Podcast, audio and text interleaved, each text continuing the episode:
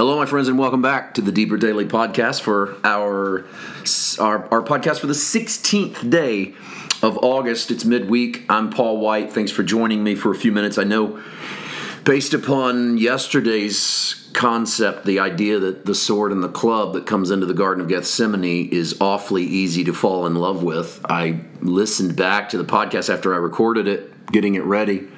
And I thought, well, you know, if you track with me every day on the DDP, you're probably tracking with me. You know, that's, you're fine. You're like, well, this is what we come here for. If you're new or you haven't been around long or you just hadn't heard anything yet that turns you off, then you might have, if you came back today, you might be saying, I'm curious about where this goes. I thought about the fact that almost nothing is more offensive to us in Christian circles. In certain Christian circles, let's put it that way, almost nothing more offensive than having our ideas or our proclivities, our ideologies, our political ideologies, left or right or center, whatever, to have them questioned as if Jesus might have a different idea. So if you're leaning left in the U.S. politically, to see that Jesus might not fall your way, or if you're leaning right politically, to see that Jesus might not fall your way. It doesn't seem to shape us into the people that we should be. It seems to anger us that someone's twisting Jesus. And I want to say that it's very possible that someone's twisting Jesus. It's possible that I do it. It's possible that you do it. It's part of the journey of understanding him. It's also quite possible that I need untwisted, that I need to let go of some things so that it looks more like Christ. And you might say, well, gosh, how are we going to do this? Do we approach the Bible this way constantly? Do we approach Jesus this way constantly? And I say, yes.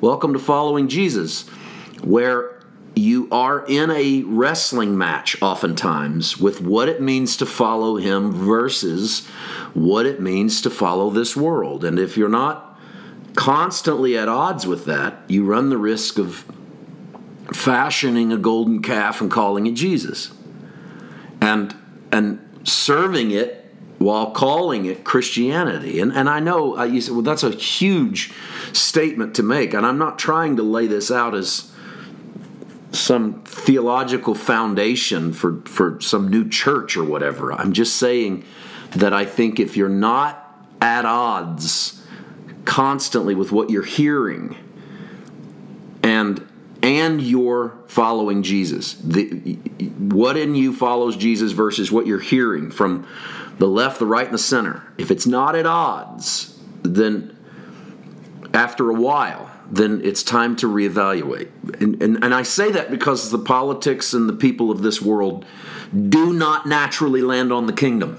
They don't. Neither the left, the right, or the center. They don't land where Jesus lands. And so there needs to be some tension in how we land and what we do with it. All right, well, if I still have you, Verse 44, now his betrayer, we're in Mark 14, by the way, verse 44. His betrayer had given them a signal saying, whomever I kiss, he is the one. Seize him and lead him away safely. As soon as he had come, immediately he went up to him and said to him, Rabbi, Rabbi, and kissed him. Now Matthew's version of this, Matthew 26, has Jesus saying to Judas, friend, why have you come?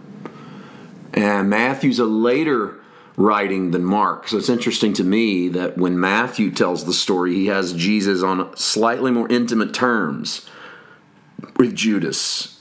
Mark definitely has huge negativity in the Judas story. He doesn't introduce him till late. When he does introduce him, he introduces him in chapter 14, a little earlier in this chapter, and then boom, here comes Judas betraying Jesus. And I don't want to get too deep into the Judas story. I did this on the essay edition back on the 31st of July, so 16 days ago, we aired our essay, and our essay was way back in 14:10, chapter 14, verse 10, so that was Judas. So I just did the Judas story. So I'm not digging too deep into what Judas is up to here. But I do think it's interesting to note the difference in the way that Mark lays out the story and the way that Matthew lays out the story. And then they laid their hands on him and took him. And one of those who stood by drew his sword and struck the servant of the high priest and cut off his ear. One little contrast in narrative here that's, to me, is at least somewhat fascinating, is Jesus consistently throughout his ministry lays hands on people. But when he lays hands on them, he lays hands to release them, not to captivate them.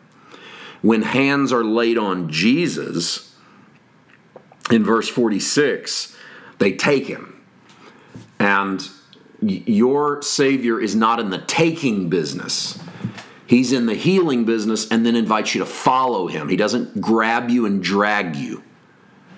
And it's an interesting contrast as to what power through the systems of the world, or the quote-unquote powers that be, what they do versus what Jesus does. And so oftentimes power structures will grab you against your will and drag you. Jesus, if he grabs you to transform what's not true about you, to bring healing into what is hurt in you. And then he takes his hands off of you in that He allows and promotes liberty. It is for freedom he has set us free, Galatians 5.1. He breaks chains. He takes his hands off of you. Then he invites you to come follow him. He invites you into relationship. He doesn't drag you into relationship. He invites you into relationships. They laid their hands on him and they took him. I like to think he lays his hands on you and you take him. We're going to see that striking of the servant's ear tomorrow. Have a great day. God bless.